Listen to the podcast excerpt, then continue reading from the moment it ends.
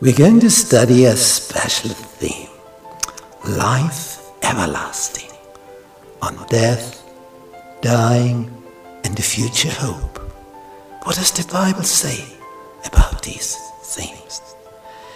Is there a hope for us?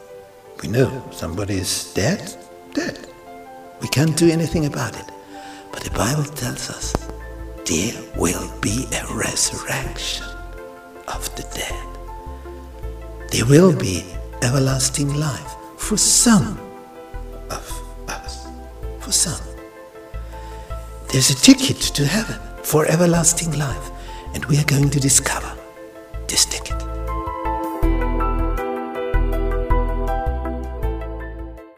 Monday, the fires of hell. In the Epistle of Jude, it's a very, very short one. So it's nearly the shortest in the New Testament, just before the book of Revelation starts, only one chapter. And there we read in verse 7 Even as Sodom and Gomorrah and the cities about them in like manner, giving themselves over to fornication and going after strange flesh, they are set forth for an example, suffering the vengeance of eternal fire. Eternal fire? What does that mean?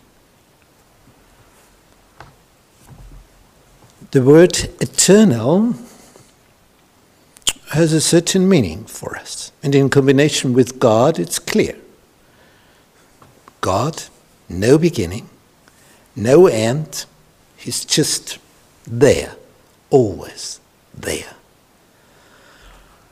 Eternal, in combination with God. In combination with life, eternal life, there is a beginning, but no end.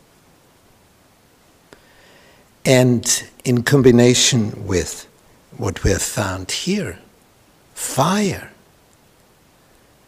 as long as it is needed.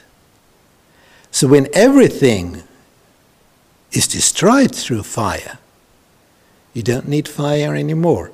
In, you see this in, in an oven when there is fire, as long as there is wood in it or coals or whatever, the fire will burn as long there is material that can be burned.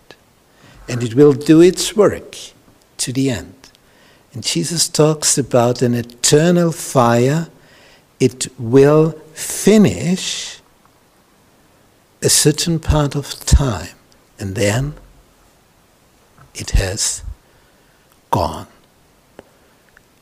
Because we think about eternal and eternity in, in the fashion of God, no beginning, no end. But it depends in which combination this word is used. Because eternal life, there is a beginning, but no end. And with fire, eternal, there is a beginning and there is an end when everything has come to an end. Then you don't need to fire anymore when the fire has destroyed everything.